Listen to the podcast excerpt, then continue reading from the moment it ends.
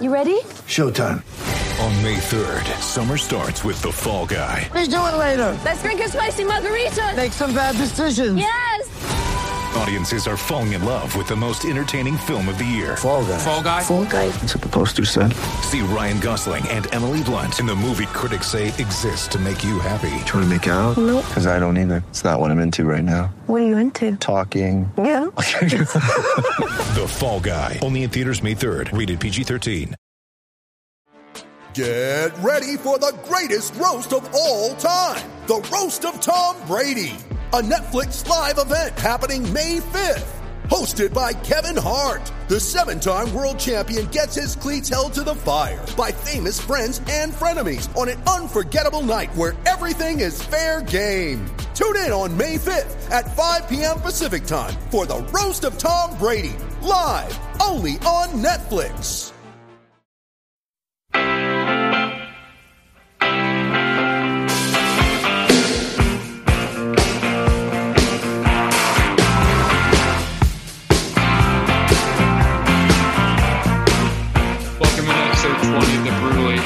Sports Podcast. My name is Dan Kurtz, and I'm joined by my co-host, the man, the myth, and always the legend, Aaron Riley. Aaron, we are back after a two-week hiatus. Uh, I apologize to listeners. I was on vacation, and some scheduling conflicts got in the way last week, but we are back just in time for the NBA to start, MLB to heat up, football to start, and NHL to get going with their playoffs. So happy to be back with you this week, talking some sports on this podcast, and looking forward to another great week of two shows. Yeah, couldn't couldn't be more rested, couldn't be more fresh. I got fresh legs for this one. Uh, you know, hopefully the listeners didn't go and, and find themselves uh, you know, a rubbish replacement for what we have going on here. Um, so I uh, you know, I'm uh, I'm excited and I'm ready to get my feet wet in in all the topics. Love that. Uh, we got a lot to talk about tonight, folks. Um, the NBA playoffs started today. We'll get into that. Uh, hockey, obviously, the playoffs are rolling on. My Rangers are no longer in the playoffs, but we got some exciting first round series. Uh, baseball continues to roll on with their season probably about a quarter of, or uh, excuse me, a third of the way done.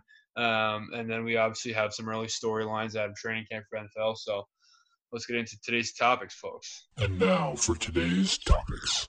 All right, starting off with NBA talk. Um, now that, that the regular season is officially over, um, the first round series are officially uh, underway. A few games were played today. Uh, we're recording Monday the 17th, so a few games were played this afternoon are currently going on now.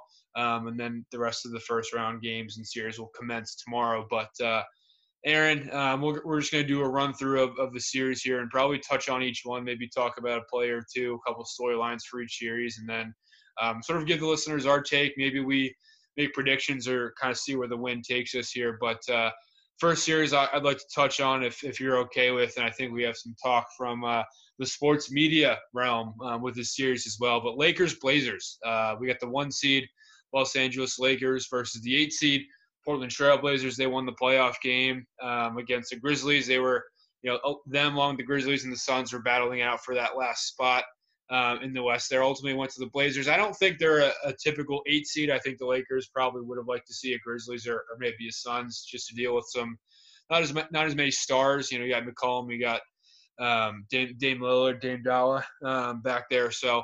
Uh, what, what, do you think of sort of the Trailblazers going in? And we can touch on the Lakers in a second. But um, I know you wanted to touch on some Dame beef with uh, the one and only Skip Bayless. Yeah, so yeah, to, to start out everything as far as uh, that series, it's always interesting when uh, Skip, you know, I, I, commend him. He doesn't back down from a challenge, uh, that's for sure, and he doesn't back down from from talking smack when he feels that's appropriate to do. So, uh, kind of just took a shot at Dame Lillard for calling him not, you know, to to keep it short and sweet. Uh, didn't really call him the most clutch player, uh, you know, in the league or, or of all time or anything like that. He uh, calls him out, and then Damian Lillard then, um, you know, I think it was just the, the next night, uh, you know, hit a shot later in the game. Uh, he put up 61, and and after he, you know, was uh, you know acting pretty passionately after hitting a shot, he kind of bleeped out like uh, something something to the word of, of "f you" or, or "f the haters," that, that type of thing. Um, obviously, the, these players do keep up with with the mainstream media. It's kind of impossible not to. Uh, you know, people surely blow up their phones and and this and that in reference to you know if their name gets brought up on one of these major network shows, which obviously Undisputed is one of those, and then you know get First Take as well. So um, that always interesting. I I didn't really uh, you don't really see that out of Damian Lillard a whole lot. He's kind of a calm, cool, collected player. Kind of goes about the game playing it his own way, but whether whether you're on Skip's side or whether you're on Damian Lillard's side, you know, definitely was a, an interesting, you know, uh, whole situation and, and how that unfolded. I think you know, the like you had alluded to, I think the Trailblazers are, are a better team than than an eight seed team really by uh, by talent level. Obviously, you got Dame Dolla, you got uh, CJ, you got Zach Collins. Um, I mean Carmelo Anthony, whatever he's got left in the tank. Slim uh, Can't can't count him out completely, but uh, his playoff record is absolutely atrocious if you look at it. And you know, one of my favorite players in his prime, but he's just uh, not the not the same guy he was probably even you know five six years ago, obviously. But um, you know, I give the Trailblazers. I'm not gonna say they're gonna upset the Lakers, but um, I really I respect the hell out of Damian Lillard. I think he's an extremely loyal player. I think he he plays very hard. Um, you know, plays till the whistle blows, that type of guy. So I, I give him maybe you know one one game, two games maybe at most, but um, probably the Lakers prevail. Um, you know, I'm not going to count them out, but if I'm a if I'm a betting man, I'm probably going to say the Lakers get past the Blazers. But I hope and pray that the the Blazers put up a good fight at least.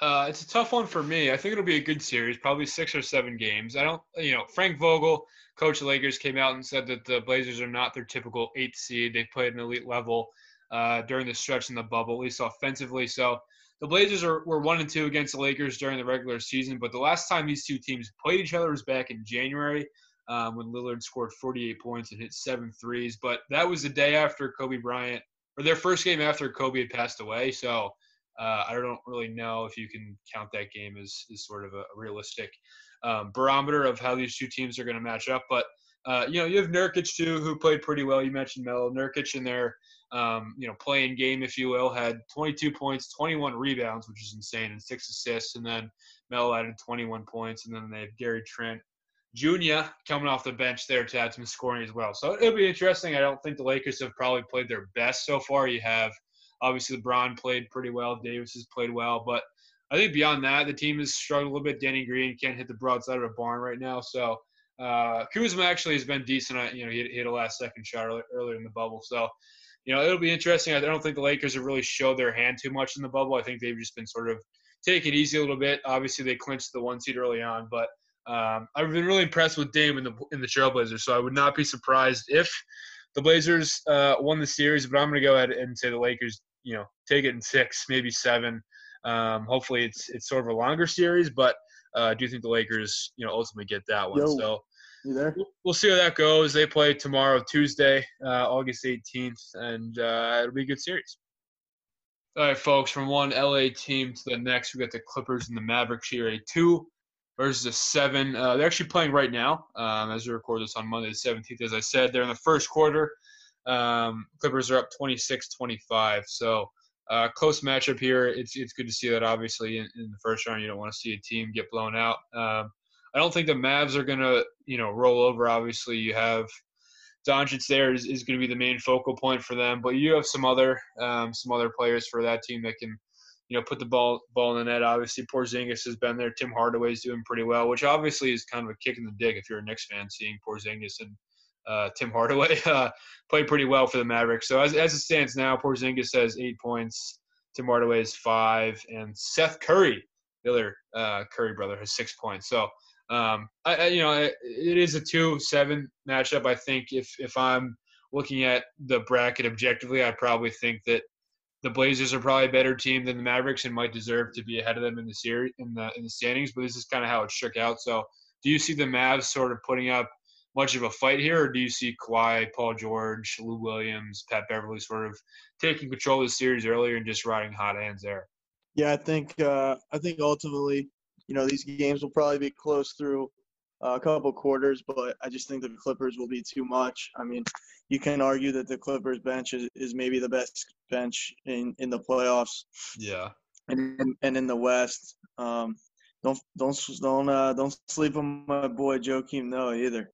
Don't forget about him. But uh, way way way far down on. Is the, he on the team? On the he's on the Clippers, man. He's trying to oh get a ring. God. He's ring chasing. Has to. But uh, where have I been?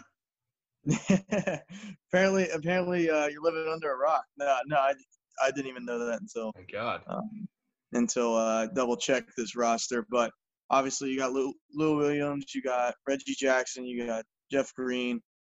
Um, you know, a lot of those guys just have been around the league and, and they've been in playoff situations before. I think you know Luka being so young, uh, even Porzingis really not with a whole bunch of playoff experience. Obviously, playing in uh, in the Big Apple, you're not you're not really seeing the playoffs all too often. Uh, with that New York Knicks pathetic organization, uh, and I can say I can say that because you know I, I, am a Knicks fan, but uh, like you alluded to, I think uh, Tim Hardaway was an absolute dumpster fire playing for us. I mean, it would be one game he'd put up he'd put up uh, like you know 25, 28 points, and the next game he'd be like, "Where's that guy at?" Yeah, I haven't seen him all night, but um, you know, more power to him if he can get things turned around uh, for the Mavericks. I guess good for him. I'm not rooting against him by any means. Uh, just think that was a horrible situation he was a part of. So, um, you know, like I said, I think the Clippers ultimately pull away. I think, you know, this this series maybe goes six games, but I think the Clippers will definitely prevail. Um, you know, Mavericks might be a couple years away from being a team that I'm extremely fearful of, but you never know. Uh, they could make this a seven game series. I just, I think the Clippers at this stage will be too much for them, and I think uh, they'll ultimately pull this one out. Yeah, I, I like you. You mentioned the Clippers bench, and they just they just can come in waves, and it, it's honestly the difference between these two teams. Um, you know, when, when you can have Jeff Green, Jackson, Lou Williams, Patrick Patterson, Shamet – go Joakim Noah on, on the bench. I mean, it's basically a second starting five if you, if you think about it.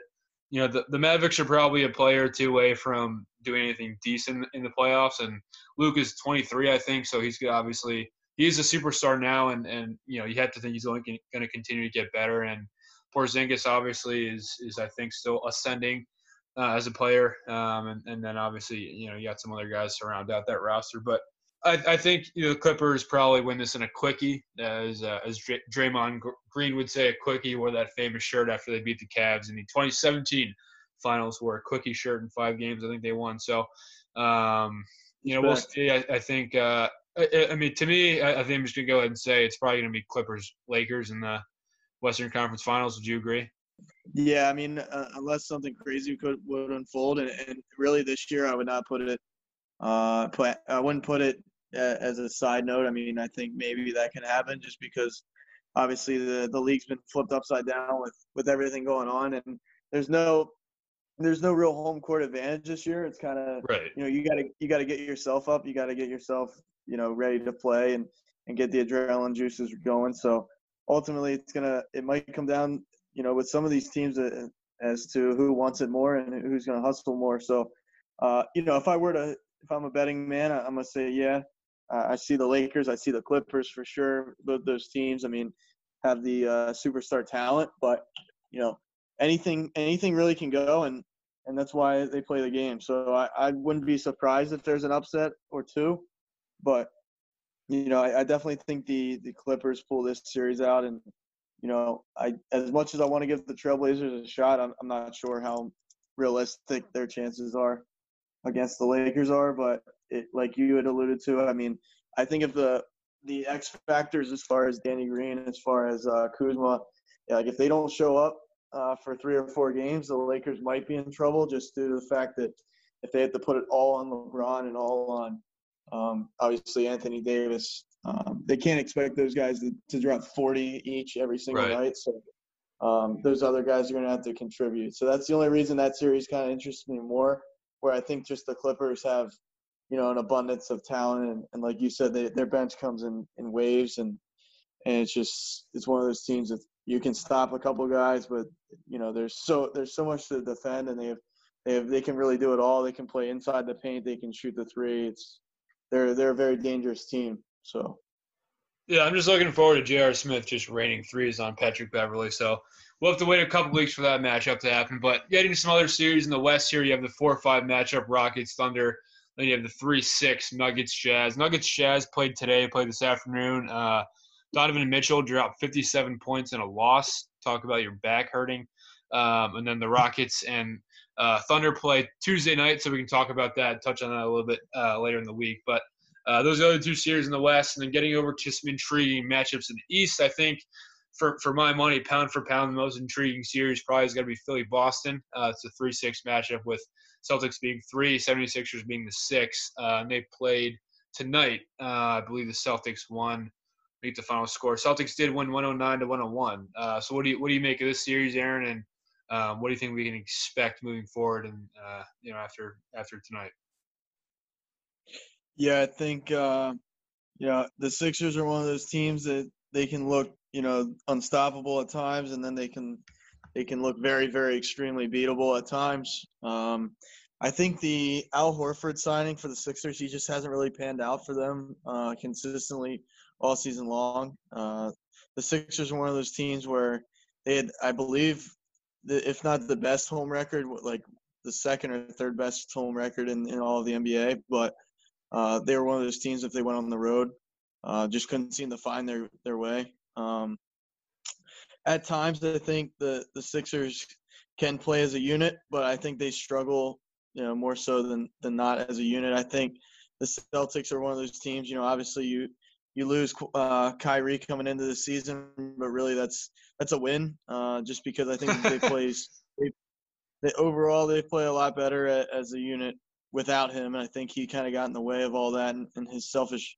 uh, play definitely hurt their their ability to win games. I think Kemba Walker is kind of that guy that you know he, he's another to me he, he's a poor man's like Damian Lillard in the fact that he's kind of a quiet guy. He kind of goes out there and just does his job and and doesn't really cause havoc like Kyrie does. Uh, not to the point of you know he doesn't have that talent level, but he can give you you know 20, 22 points a game uh, a couple dimes. I mean, he had 19 tonight, 19 and five. So I mean, you'll take that. Uh, as far as uh, you know, Jayson Tatum, that uh, he's the type of guy that can definitely go off.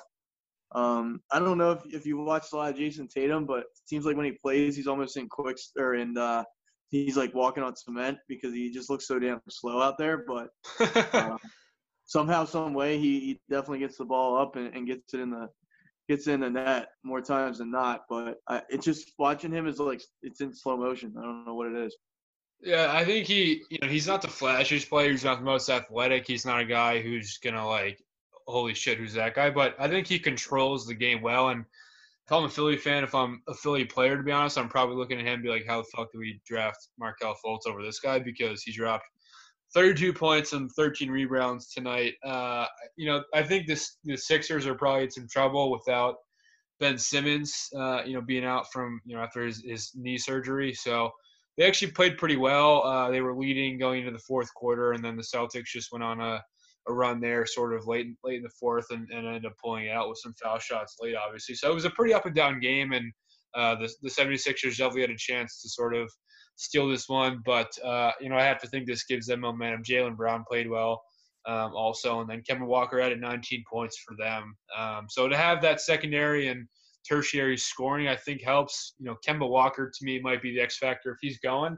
I think the team's going. If he's not, you know, they're probably going to have to rely more on Brown and Tatum subsequently. And you know, you mentioned Horford; he didn't really contribute much. Had a you know flagrant foul and shot 25% from the floor. So um, you know, Tobias Harris, Joel Embiid obviously are going to have to be pretty hot for the 76ers to have a chance. Uh, I just think ultimately without Simmons, you know, you know Boston probably can can overmatch them and out, outclass uh, the Sixers. But uh, I thought that was just probably the most intriguing series for me, just because of the uh, you know the location and, and that sort of rivalry. But we'll see what happens.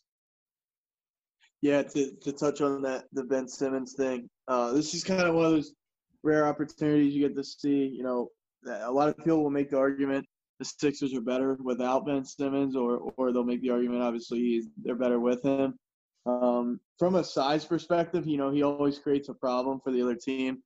uh, as being just you know almost like a Magic Johnson sized uh, point guard, if you will. Uh, so I, am looking down the stats. It's, it's kind of interesting. Philly uh, took less shots and, and made uh, one less than Boston. So they shot 46, 46% from the field, and, and Boston to, to Boston's 42. Uh, Philly barely shot better on threes uh, by percentage, and then uh, Boston did uh, make more free throws than than Philly did and shot a better percentage. But um, it, ultimately, uh, the Sixers are one of those teams where uh, they'll commit a ton of turnovers, and, and that's kind of what happened, you know, once again tonight. Uh, 18 turnovers to Boston's seven, so that's going to kill you every time. Uh, yeah. You can't turn the ball over, you know, double the other team and expect to, to pull out many games that way unless you shoot, you know, let's say 50% from the field and, and you know, maybe for, almost 40% from three. So, um, yeah, I think you, you summed it up quite well. Uh, you know, we're not we're not a sports talk show where we're just gonna write scripts for each other and go head to head and argue at everything. So I'm I'm gonna take I'm definitely gonna agree with you in the fact that I think Boston outclasses Philly. I think Boston it's just more fluid, more sound, more fundamental. I think Philly uh, at you know Philly can play defense really well at times, and, and that's probably their strength. But ultimately, without the Simmons matchup uh, creating a problem for Boston, I think Boston's kind of going to know what's coming uh, most of the time, and, and obviously they're going to focus on Embiid a, a good bit of the time to for offense. So I'm not sure. I think you know maybe Philly pulls off a game or two. Once again, I'm I'm kind of being stereotypical in these predictions, but I think Philly maybe wins one or two games, but Boston definitely pulls this one out, and is what I think. Oh yeah, uh, no, I, I agree. I think uh, if you look at some other series here, uh, Pacers Heat, I think is a little bit interesting. You have arguably the the MVP outside of the bubble, outside of Devin Booker and, and Dame Lillard, is T.J. Warren from the clip uh, from the Pacers. Excuse me, he was uh, I think averaging around 30 points a game. Um, just kind of a throwaway player in a trade. He was traded to, to the Pacers from the Suns for cash considerations and ended up playing extremely well and um, securing that fourth seed for them. But uh, whenever they play the Heat, uh, Jimmy Butler was able to lock him up uh, which you know I'm not surprised at all because Jimmy Butler is an absolute savage. So uh, Philly's definitely missing him right now, but uh, I, I, have to go with probably the Heat on this one, even though they are ranked uh, number five, uh, and, and, obviously Pacers are ranked four. So they play on Tuesday night, and we can touch on that series, you know, as well. As well.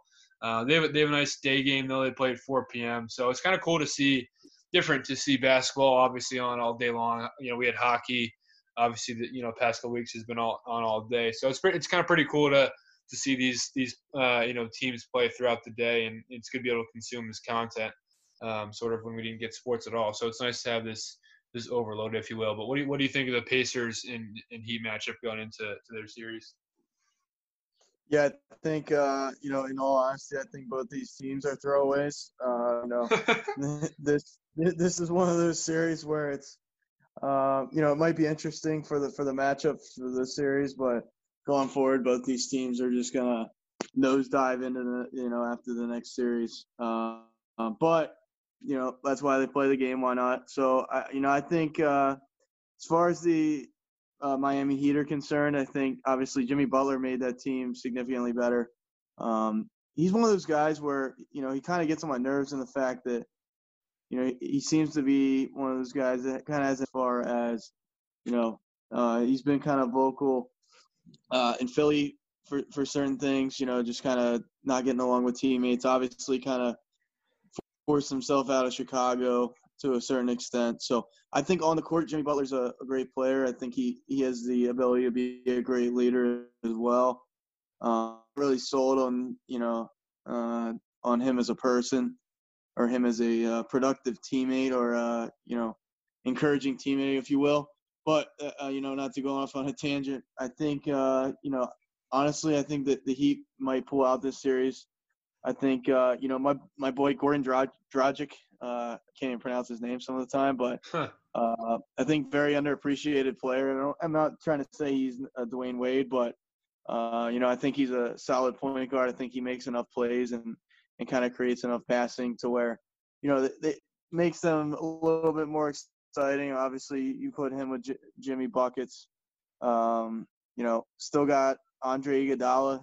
Don't forget about uh, you know, couple couple trophies under his belt. So um, not not super intriguing to me in the fact that I just think both these teams are um, just not really going anywhere after this. But um, you know, I think the Heat pull this out, and I think this game does this series does go to six. I think the Pacers can at least uh, rival the Heat on talent, pretty much. Um, definitely have a lot of love for Victor Oladipo. Uh, have liked him since day one, but um, yeah, that's that's my take on it. I think uh, you know I'm going Heat and six.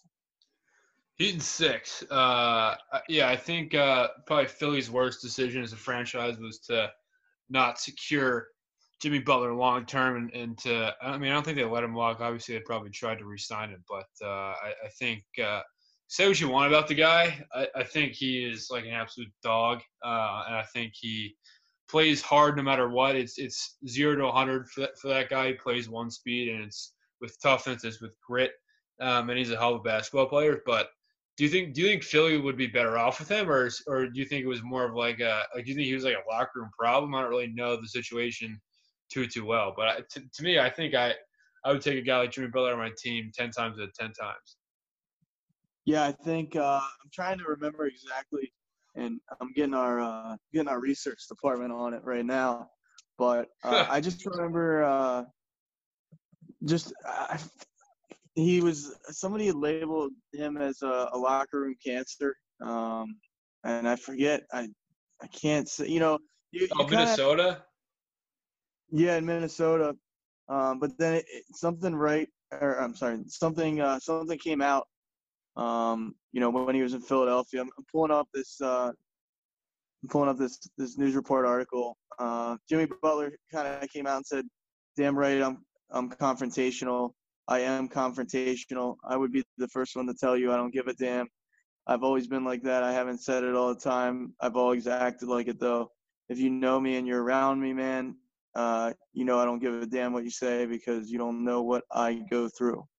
Uh, so do you think uh, he gives a damn? I, I'm gonna say that he definitely doesn't give a damn. Oh, okay. Uh, he only said it 17 but, times, so I was curious. Yeah, man. He, I think uh, you know if I ever see Jimmy Butler, I'll say you're extremely repetitive. I might try and say that to him, but uh, you know, he'll be confrontational though. it's well, it'll, regardless, it'll lead to a confrontation. But uh, no, all, all jokes aside, I think uh, you know, I think what he brings to the court on obviously a defensive on the defensive end is crucial. I think. Um, I think as far as the the point you make, you know, should the Sixers have let him walk? Uh, probably not. I don't know if I would have locked him up long term. I probably would have gave him like a three year deal, see what happens. Uh, I definitely would take Jimmy Butler over Al Horford, and I think obviously yeah. they play different positions and they and they and they're two different type of players, but I just look at Al Horford as just taking up space at this point, and and definitely taking up, uh, you know, no no, not trying to uh, take shots at him, but I'm going to anyway. I just think he. Uh, I'm trying to make a good reference. Um, can't really think of one off the top of my head. It, it's kind of like one of the one of those role. You know, you, you pick up a player and you kind of re- forget who he used to be because he's so bad when he comes to your team. If that makes sense, like you know, used to be very impactful, used to to play up to snuff, and now he's just kind of lost it. I, I yeah, Carson Wentz on his next team. Oh, I'm damn, sure. that's a bull. I'm kidding. Uh, hey, maybe. Well, no, no, uh, you, you bring up the perfect point. So, how about like Nick Foles when he went to like uh, the Rams, for example? Remember? Yeah, yeah, exactly. So I, I, don't know. You know, I, I watch a lot of different sports podcasts from here to you know, here and there. And I think some people allude to Al Horford as being one of those guys where is it the system? It probably is the system that, that why he's not being as effective. But uh, you know, I, I just think the Sixers went too far, you know, all in on Al Horford, and that, and that was a decision from Elton Brand, uh, the former power forward and and you know player for the Sixers and and NBA vet that's now their GM. So I you know, I just think the the Sixers definitely should have re-signed Jimmy Butler, not long term in my in my personal opinion. like I said, I would have said three years is probably a, a perfect deal for him. Um, but in the same respect, uh, you know, there were reports that he aggressively challenged Coach Brett Brown uh, on his role in the offense. But at the same time, I'm not I'm not sold on. I think Brett Brown's a, a below average coach. So Yeah. you know, maybe maybe he was right in doing so. Um, I don't know. I don't I don't look at Jimmy Butler as like a Terrell Owens. I don't think he's like No, do that I. much of a, I don't. I think you know maybe he got a bad rep in in Minnesota. Um, just I didn't think, work I think he just wants. I think he just wants to win, and he's going to do whatever it takes to win. Sometimes his actions obviously might be considered confrontational, and, and maybe they come off as not coming from the right place. But at the end of the day, I think he just wants to win, and he wants to be in a place where they can utilize his talents and they sort of align with his mindset. I think that's why Pat Riley is a perfect guy to run an organization in which Jimmy Butler is, is employed by. Yeah, I think I think you bring up a great point. I think uh, Pat Riley is a no nonsense, no bullshit type of co- type of uh, you know owner, and I think you know obviously it stems from the top down.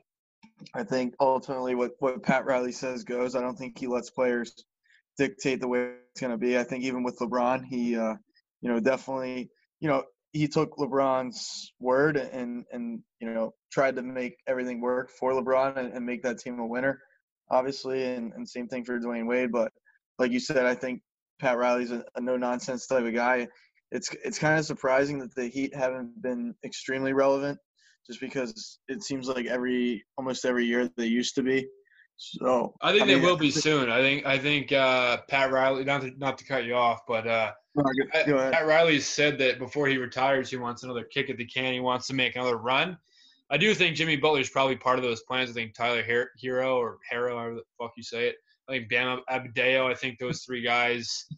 You know, I, I'd have to take a deep dive sort of in their roster to see you know what foundational pieces they have. But I think those three are definitely a good starting point. If if they're, I mean, Miami is definitely a destination. You saw. I mean, I don't, I don't have to bring up their history on guys they've gotten to play there. So uh, I, I think that Jimmy Butler's a guy that players around the league probably want to play for, and you know, maybe not next year, but I think the year after that, the, the free agent class is, is pretty strong. I think in two years it's going to be Giannis's term with some other big names. Not, I mean, not to say that Giannis will go to Miami. I don't think he's a big market guy, but I, am sure he could he could lure a, a big name free agent or two, and then probably have another run, and then maybe go off into the sunset if they do. Uh, so I, I, this is you know not to get off on a Heat tangent and, and project the next two to three to four years for that franchise, but I look at them as sort of a sleeper right now to, to potentially make some moves in the off seasons that are coming up to position themselves for another title run. And I do think that, you know, if I was running that team, I would probably want to have Jimmy Butler right there in the mix, sort of being the face of the franchise, or, or maybe just being as a nice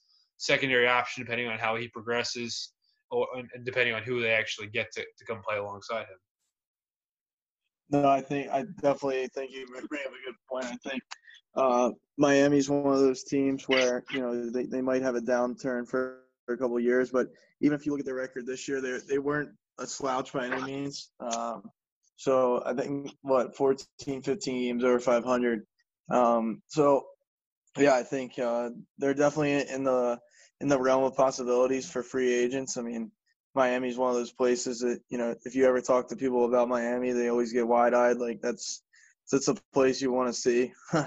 so um, that's always going to bring uh, free agents there. I think you know maybe Giannis takes his talents there eventually. I think that's a good point. Um, and, and, you know maybe they do build some type of uh, franchise as far as a, a, dynasty eventually again, because um, you know because of obviously the established owner who's won multiple championships and and you know it's one of those places where you know it's not a Milwaukee, it's not a in the middle of nowhere uh, market by any means. It's the exact opposite of that. Yeah, no, I think that was uh, was some good talk. I mean, listeners, not to get off on a heat tangent, but that's uh, sort of where our, our brains go. But just to update you on, on the current sort of scores, uh, we mentioned the Nuggets beat the Jazz today. The Raptors beat the Nets to take a 1-0 series lead. The Celtics beat the 76ers. And the Mavericks are currently up on the Clippers. And then we have four games again tomorrow, and, and we'll certainly be back this week to to talk about the first, you know, one or two games for each of these teams, each of these series, and then you know, next week we might be talking about some second round matchups depending on how these go. So that's the NBA. It's exciting that we're finally here. It felt like fucking forever that the regular season lasted on, but uh, any other thoughts on the bubble? I know you you know we were talking off there. You sort of mentioned the viewing experience, how it's a little bit different, but uh, oh, you know it, it, does feel like it's it's starting to get back to normal. But uh, it does definitely feel like a little eerie and a little weird um, since it, you know they are not playing with fans. Yeah, I think for me personally, I mean I've, I've talked to you know multiple people about you know the playoffs and the whole situation from from an outsider's point of view. I, I I just, for me, I can't fully get as excited, or, or even maybe I should say half as excited as, as normal.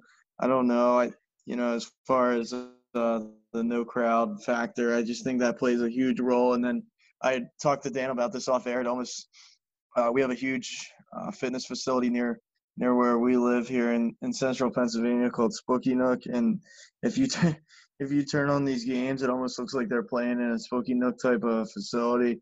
Um, you know, not to to take away from the game. Ultimately, it's about the game. But uh, when you're used to the the crowd going crazy, you know, when team hits a, a big three down the stretch and things like that, it's just I don't know, man. It feels like it kind of feels like the whole NFL draft all over again with all the virtual fans and the you know digitalized uh, you know crowd that type of thing. It just I don't know, man. It's it's hard for me to get used to. It's hard for me to adapt to, and I don't know. It's just obviously I want to see competitive series, but it, it's a whole different feel, and obviously it's something that that everybody's got to you know it has to embrace to a certain extent, but um, it just doesn't feel even remotely the same to me. So uh, that that's just how I feel about it going forward here.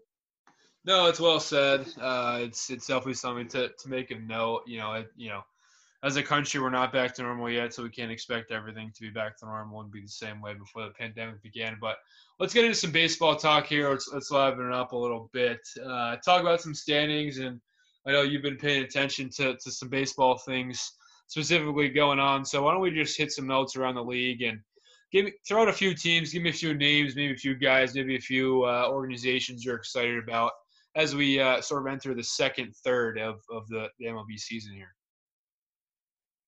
Yeah, I think uh, obviously, uh, you know, shout out to to your boy Daniel Kurtz for uh, you know cheering for one of the easiest baseball teams to cheer for, the Yankees. No, no, no, no. With all, all, due respect, obviously they're they're off to a, a pretty hot start, fifteen and six. I mean, no, come at them. I want to come at them. there, there's not much I can there's not much I can say. You know what's really interesting though, and I don't know not on a tangent, but uh, you know the Phillies and Yankees. I think they split. They split their series. I believe um, know, so. Yeah. I think this was over a week ago now. Not not that it's a by no means is that a storyline, um, but Phillies are are pretty atrocious so far, and it's kind of strange that they were able to pull two games out of the Yankees somehow, some way. But um, you know, regardless of that, um, you know, you're looking at the Yankees 15 and six, uh, Twins 14 and eight they were actually pretty damn good last year too. So right. doesn't, doesn't shock me. Um, but uh, athletics absolutely on fire, 16 and six, um, eight and two the last ten. Uh, one of the hottest teams in baseball, and then you kind of jump over the National League. Uh, the almighty NL East is, huh. you know, you got, the Marlins at nine and six. You got the Braves at thirteen and ten. Uh, and then it just kind of falls apart from there. Nationals just haven't really found their way yet. I don't know if they will. Uh, what's kind of interesting is they, they weren't the hottest team last year until you know given the last month month and a half. So um, maybe they'll they'll do something similar. Um, Astros uh, obviously a, an interesting storyline. Uh, not to jump back to the American League, but obviously have to bring them up because of you know uh, being the team that you know what was uh, basically caught in a cheating scandal. Um, you know, with stealing signs, especially in their home ballpark where they were hitting considerably better than than they were on the road. They they have not performed like a a World Series champ by any means. Uh, 11 and 10 is their record. Um, then you you jump to the to the Central. You got the Cubs at 13 and seven, which I'm kind of surprised about. I'm not gonna lie. Um, who knows if they can keep it up? Uh, what's What's extremely interesting is the Cardinals have only played nine games. Right. Uh, so you know you can't count them out just due to the fact that they haven't played as many games. So So they don't. They, that's Yeah, I'm glad I'm glad you brought them up. Uh, they have to make up all these games, right? They, I, for for listeners who don't know, they they sort of have, have had a crazy two weeks since we last recorded. But similar to the Marlins, a bunch of their players uh, contracted coronavirus, obviously, and they had a quarantine. They were on the road in Milwaukee. I think they had to stay in a hotel in, in Milwaukee and quarantine for about two weeks and haven't played in a while. I think they are, are back to playing. They're playing tonight. I think I believe right now as we record this podcast, but they've only played nine games. You know, to to reference the Cubs again, they've played 20. The Brewers have played 20. Every other team in their division has played 20 games. They've played less than half of that. So, as it is, you, you, you probably are playing every day, maybe every other day once in a while. So, are they just going to end up having to play double headers like every day and risk injury after you know most of the players in the organization tested positive? How how do you think they go about making up these games? Yeah, well, uh, from the league, well, the way they're they're going about it, um, they are doing a lot of these double headers and and things of that nature. I know, um, you know, that's what they're doing today. They actually played already played once today uh, against their their rival, the Chicago Cubs, and then now this is game game two. Um, yeah, I, I don't know. I mean, I guess that's really the only way to, to go about it in this extremely shortened and modified, obviously schedule. Um, but it, it's it's you know, as of as of late, it seems like it's started to to at least become a little bit more normalized as far as you know a lot of the games aren't getting postponed you know in the last couple days uh you know at least in in that respect. But um you know the, the, it is going to create scheduling conflicts. It is going to bring you know a lot of double headers to the to their schedules. And and like you said i mean that that is definitely risking injury. Uh you know how many pitchers are you going to go through in in one day? And then you know let's say they play the next day you know in a in a shortened season to begin with, where these guys didn't get a, a long spring training or, or really much of a spring training, I should say, at all. Um, I don't know, and I, it's it's definitely tricky. It's hopefully a situation where it doesn't end up in in catastrophic injuries and, and things like that. But um, yeah, it's just the situation that that's really at the forefront is is coronavirus and is the fact that they've had to reschedule games. And obviously, the Marlins have have suffered from that as well, um, more than more than most of the teams. So Yeah, no, I think it's uh, you know it's something to monitor, and hopefully these players can start to tighten it up and be smarter. You you look at a team like the Cleveland Indians, they two guys who left the team hotel. I forget which city they were exactly playing at the time, but they left the hotel. I think you know late night to go to a casino. Um, one guy had, had be reportedly been seen and tried to sneak in a female, and then another pitcher um, tried to sneak back into the hotel, but uh, you know they broke uh, protocol and had to then be quarantined and uh, were suspended by the team, I believe. And one of the guys, you know, Mike Clevinger, he's a pitcher, uh, pretty good. We're probably one of the best young pitchers in the MLB. Um, but you know, if, if they don't play enough games this year, they um, won't be cons- they they won't um, you know have their contracts toll for for the next year. So he's potentially losing out on his first year of free agency all because he wanted to go out and you know have a good night in the town and and uh, you know risk getting the coronavirus because he just wanted to have some fun for a night. So I think if we continue to see some some situations like that, baseball's in trouble. But uh, for the most part, these teams seem to be um, doing what they're supposed to do and following the protocols that are put in place for a reason. Uh, so it's kind of tough to see that happening, uh, but hopefully these teams can can button it up, as I said. give me a uh, a real quick. Let, let's just let's be bold here. What who uh is it? Is it still the Yankees to you that wins this World Series? I mean, now we're what we're a little over 20 games in, uh, third away, third of the way in. Like you had said, do you still you still feeling confident in the New York Yankees? Yes. Uh, the offense, absolutely, as it stands now, they've scored the third most runs in the league. Um, they're nine and one at home, six and five on the road. Obviously, you'd like to see them, you know, bump it up there on the road. You got a guy like Gerrit Cole who's pitching lights out. I don't think he has a loss yet. He's a couple of no decisions, but doesn't have a loss yet. Cause for concern here. Judge and Stan are both hurt. I know that's a shocker. Uh, Judge had a calf strain Uh, this information is courtesy of my girlfriend, who's a giant Yankees fan, so don't uh, give it uh, credit for uh, um, to the research department. But uh, Judge had a calf strain. He was on the 10-day IL. He can pretty much come back at any time. They just put him on the the IL for precautionary reasons. Um, DJ LeMahieu is hurt as well, which he's he's hitting over 400. So obviously a big blow. But every time someone goes down, it seems to me that they have some people uh, show up. Quentin Frazier came into the lineup, has hit two home runs, had five RBIs in a game the other night. Mike Ford came into the lineup to play first base, hit two home runs. So whenever whenever someone goes down, they seem to have someone come in and, and uh, you know play pretty well. I think the only cause for concern besides the injuries, you know, hopefully they can get healthier in the next few days, but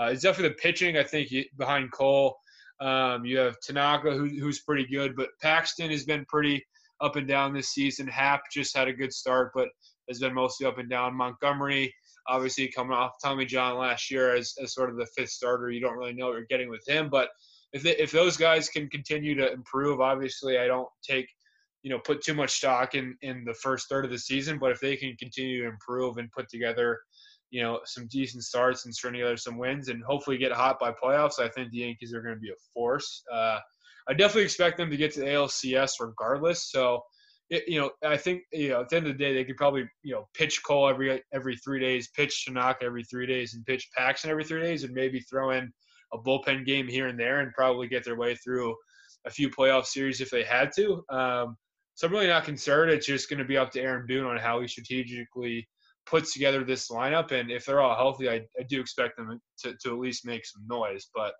um, that's that's my Yankees insight for sure. Yeah, yeah. Real quick, Tig. I think um, you know you bring up a good point. The Tanaka um, remind me of who, who oh, shoot, definitely drew a blank there, but. Who, who, what Paxton? You got Paxton, Tanaka. Who's yeah, the yeah, yeah. Cole, Oh, Cole, Gerrit is, Cole. Gerrit, yeah, Gerrit. I don't Yeah. know how I forgot about Gerrit Cole, but I still, I guess I'm still in shock that they they signed him and they stole him away from the Astros. But still weird to Uh, see him in a Yankees uniform.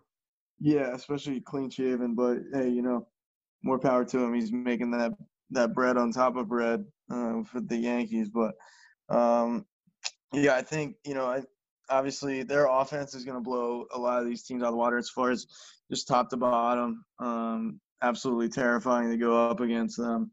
So I th-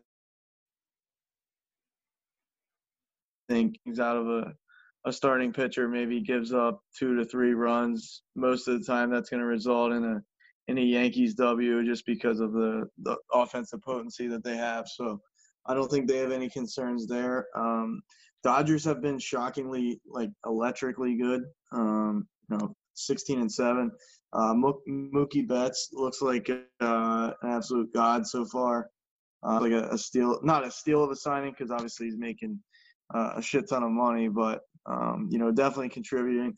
They're once again, I mean, I don't, I never put a lot of stock in them only because they they usually get to the playoffs and or even the World Series and, and just don't get it done. There was one of those teams that that finds themselves on the on the other side of the coin every single time, every single year. But um, they've been good, and I think honestly the uh, the Athletics have been extremely good. So uh, it'll be interesting.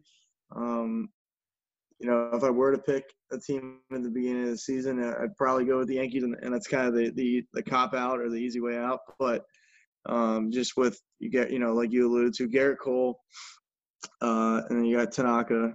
Just those two, just those two alone, and knowing the offense that they that they have, and then knowing the potential to score, you know, seven, eight, nine runs. Uh, it's just it, it's too much for a lot of these teams. So I'll be interested to see how it plays out. I'm just kind of, I'm kind of ecstatic that the Royals are three games over 500 because I thought maybe we'd have, you know, uh, 10 wins all season. So, um, you know, at least in that respect, I have something to be the slightest bit happy about. Yeah, so you mentioned you mentioned the Orioles, and I'm glad you did because I want to ask you about them. So, you know, the uh, top three teams in each division are going to make, or I think it's top two, and then the Orioles will be fighting for a wild card, obviously. But with Toronto being seven and eleven as it stands now, and Boston, you know, absolutely sticking at the joint at six and sixteen.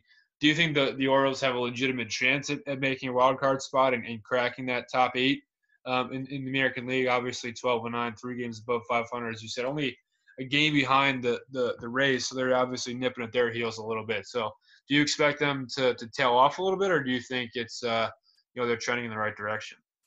Yeah, so no, that's a that's a great question. I think um, you know if you asked me this question on opening day, I would have I would have said there's no way in hell they make the playoffs. But um, I know it's still extremely early, but in the fact that it's a third of the way through this shortened season, I definitely at least give them a chance only because they're they're at least hanging tough with um, you know uh, the Rays. And and realistically, I mean, I, there's no way in hell they're catching the Yankees, but they're only three games behind them. So if they can just hold their ground, uh, you know, win win some series here and there, and, and just at least keep up, I give them a chance to uh, make you know at least make a playoff spot or, or make possibly a, a wild card spot. So you know, pleasantly surprised. if you look at their roster, it's it's almost like a joke in the fact that you know I've no hardly have any idea who any of these people are.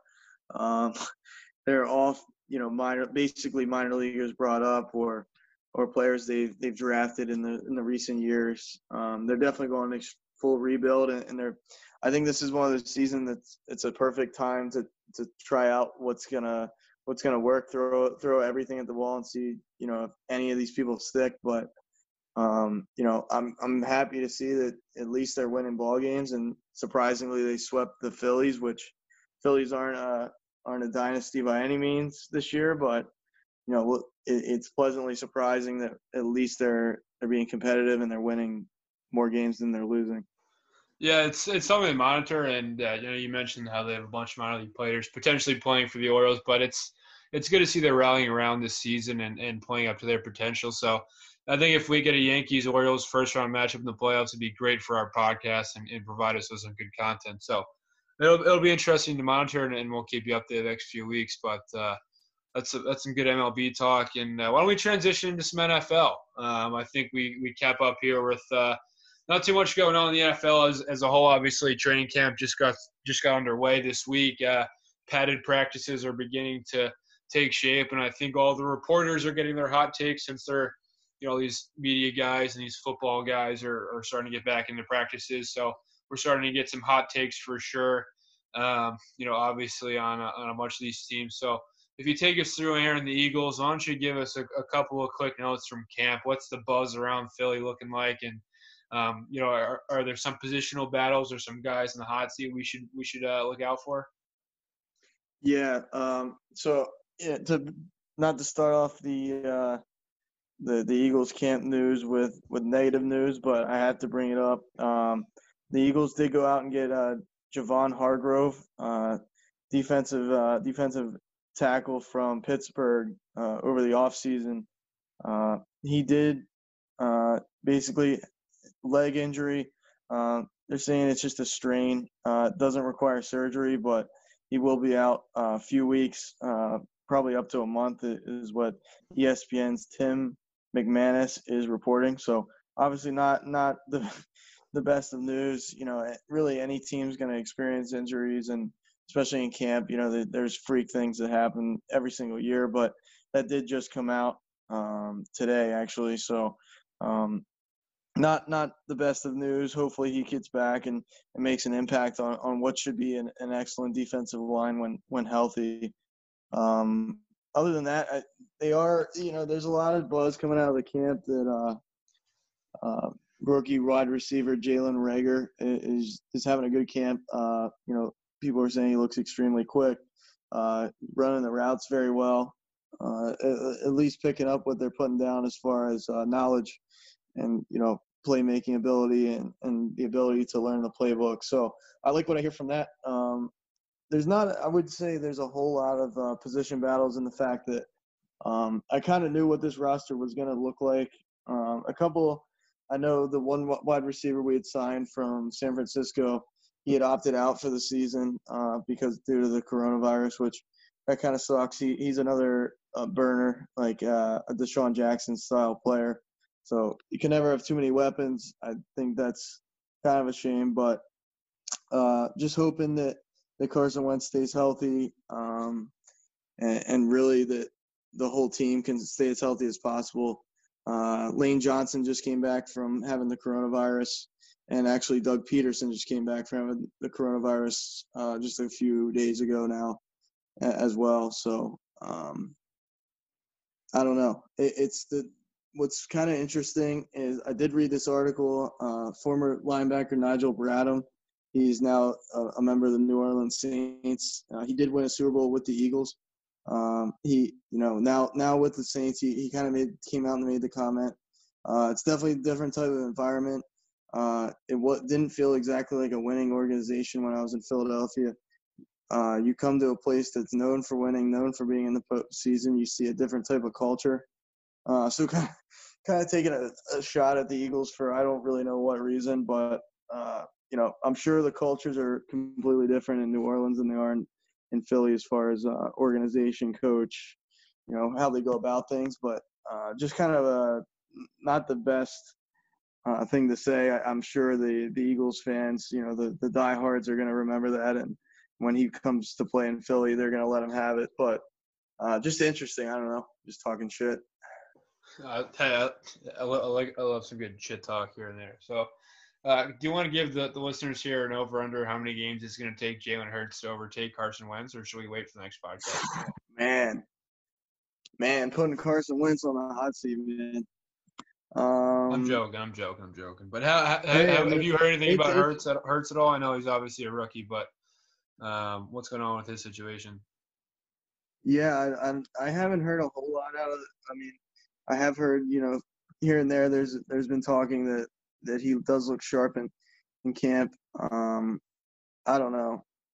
As far as uh, they they do, Doug Pederson does say um, that that Carson is our guy. Carson Carson is our leader.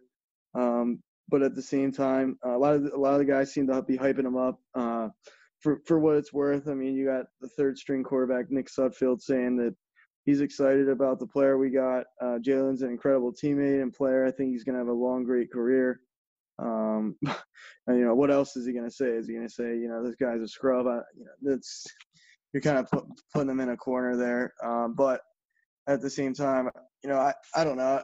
I don't have I, I have like no expectations for Jalen Hurts just because I I don't know when he's gonna play. I don't know what they're playing. I mean, I, I think they'll play him at quarterback. I don't think these uh these crazy wildcat formations and, and things of that nature. I don't think that's really to be used uh, for for him. I mean, there might be a package or two, but I think ultimately he's a quarterback. He'll play quarterback. But uh, I don't know. I, I just want to see at least once get this season uh, start to finish healthy and, and give him the, the chance. As much as you know, Carson Wentz is you know now I think this is going into his fifth fifth or sixth season.